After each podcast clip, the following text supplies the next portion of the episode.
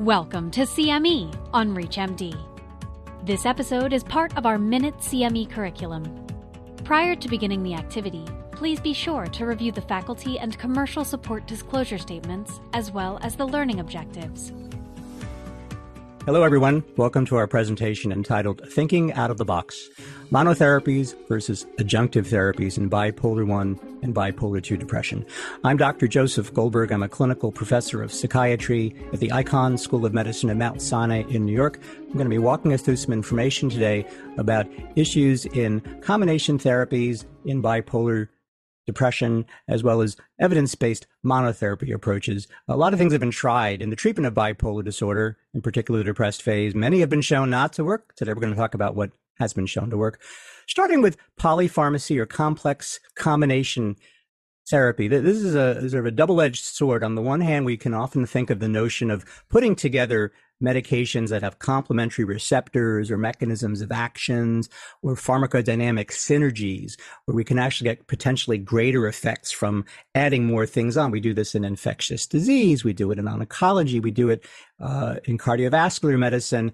It ought to be no different in psychiatry, although sometimes we hit upon combinations that meet this description I just gave us of, of synergy and capitalizing on complementarity. Other times, combination therapies are not always as well scientifically informed or evidence based. So, this is a study that um, uh, one of our trainees had done just a couple of years ago, looking at prevalence rates of extensive polypharmacy in the literature in bipolar disorder. Uh, Dr. Kim and colleagues found about a third of people with bipolar disorder end up receiving three or more psychotropic medicines. Um, in some proportion, take even even more than that. Um, in one of the earlier studies that went into this one, the NIMH STEP BD program, we actually found uh, as many as I think the, the high mark was 26 medicines, psychotropic medicines. And what was really interesting with extensive polypharmacy is what drives it. So you might just assume, well, complexity probably drives it. Um, as shown on, on this slide, indeed, history of psychosis, more extensive comorbidities, uh, lower treatment adherence. But one thing that really stood out was greater burden of depressive illness. That was a finding we had in STEP BD, and it emerged in some of these other studies that our group reviewed as well. So if depression, which is the most common mood state we see in bipolar disorder, was a piece of cake to treat, you might not need 17 medicines to try to treat it, or, or rather, depression might not necessarily evoke such a desperate response among prescribers who will throw anything and everything toward a depression, sometimes using medicines that have been efficacious and shown to work, but other times not, not as much. So the most common class of medicines that are still used today in bipolar disorder are antidepressants. The name does imply they should treat depression.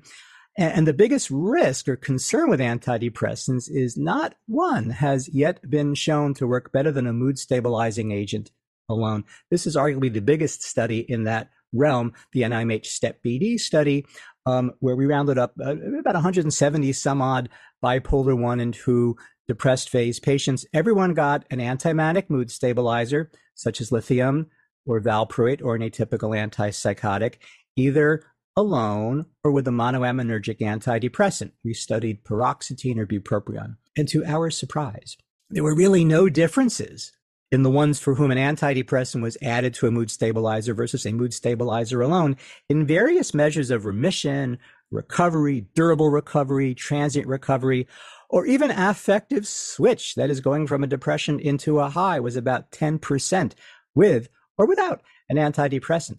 So the main finding from STEP BD, somewhat surprisingly, was that for most, not all, but for most depressed phase bipolar patients, adding on an antidepressant to a mood stabilizer was a waste of time. It neither helped nor hurt. Here's another more recent study with a similar kind of design, adding an SSRI, here's citalopram, onto treatment as usual plus placebo. So now treatment as usual here was usually lithium or a similar agent. And similar to the STEP BD study, what was found was the augmentation of usual care, a mood stabilizer, with citalopram brought you no greater advantage. In the beginning phases, there was some numerical advantage over the first few months with citalopram, which then by the end of the study sort of uh, lost its significance. So, so a finding here, a challenge for us as clinicians is if you, if you are enamored of the notion of combination therapy, what should you add to a mood stabilizer that will enhance efficacy because an SSRI hasn't been shown to do that. Lurasidone has been shown to do that. Here's one of the very few combination therapy studies in bipolar depression where there is greater oomph with a combination. So patients who are given lithium or valproate uh, as adjunctive therapy, that is combined, combined with lurasidone or placebo, we actually see a greater degree of depression improvement with adjunctive lurasidone than with lithium or valproate alone. Very similar to what was seen uh, as monotherapy with lithium or valproate. And the number needed to treat, that is, how many people do you have to expose to the treatment before you'll see an additional beneficial case, was nicely low seven in the case of augmentation therapy, five in the case of monotherapy. So this would count as an augmentation strategy. That's evidence based in acute bipolar depression. How about long term maintenance? There is one randomized published trial of lurasidone for relapse prevention in bipolar one disorder, which actually did not show an overall benefit in preventing a future mood episode, with a slight twist or caveat. If patients entered the study initially in the depressed phase of illness and responded acutely to lurasidone, as one might hypothesize based on its indication, then there was a greater degree of reduction of risk for uh, a new episode over the course of uh, uh, uh, about up to two years. So this is an important finding because it implies that what gets you well may keep you well. And we're always asking, well, what should I use for maintenance treatment?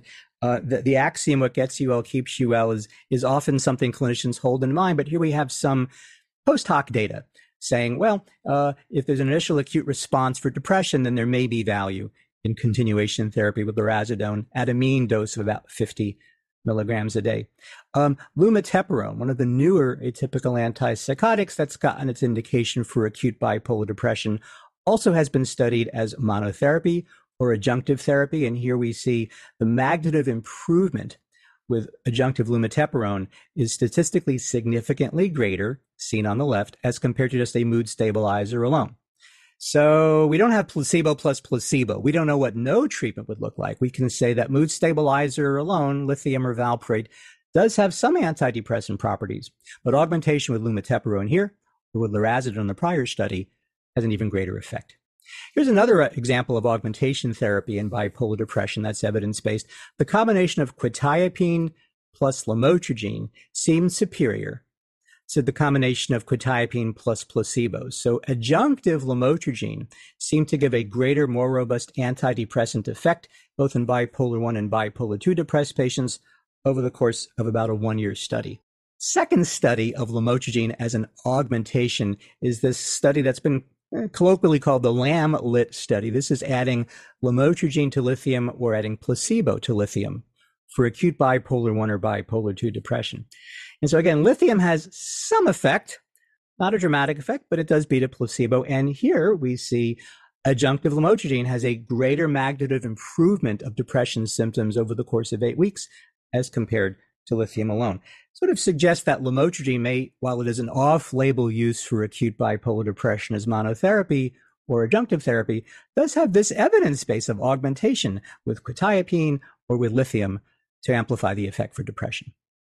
Quetiapine, as you are likely aware, has its FDA indication for uh, maintenance treatment in bipolar disorder, one of the few drugs that has both acute and maintenance therapy indications. The indication for quetiapine as maintenance is as an adjunct to a mood stabilizer, lithium uh, uh, in, in, particular. Uh, and so what we see here is, interestingly, what is quetiapine preventing? So we have this uh, table broken down into any mood episode or a manic episode or depressive episode. Um, and we see quetiapine has a robust effect as compared to placebo um, in all of these domains.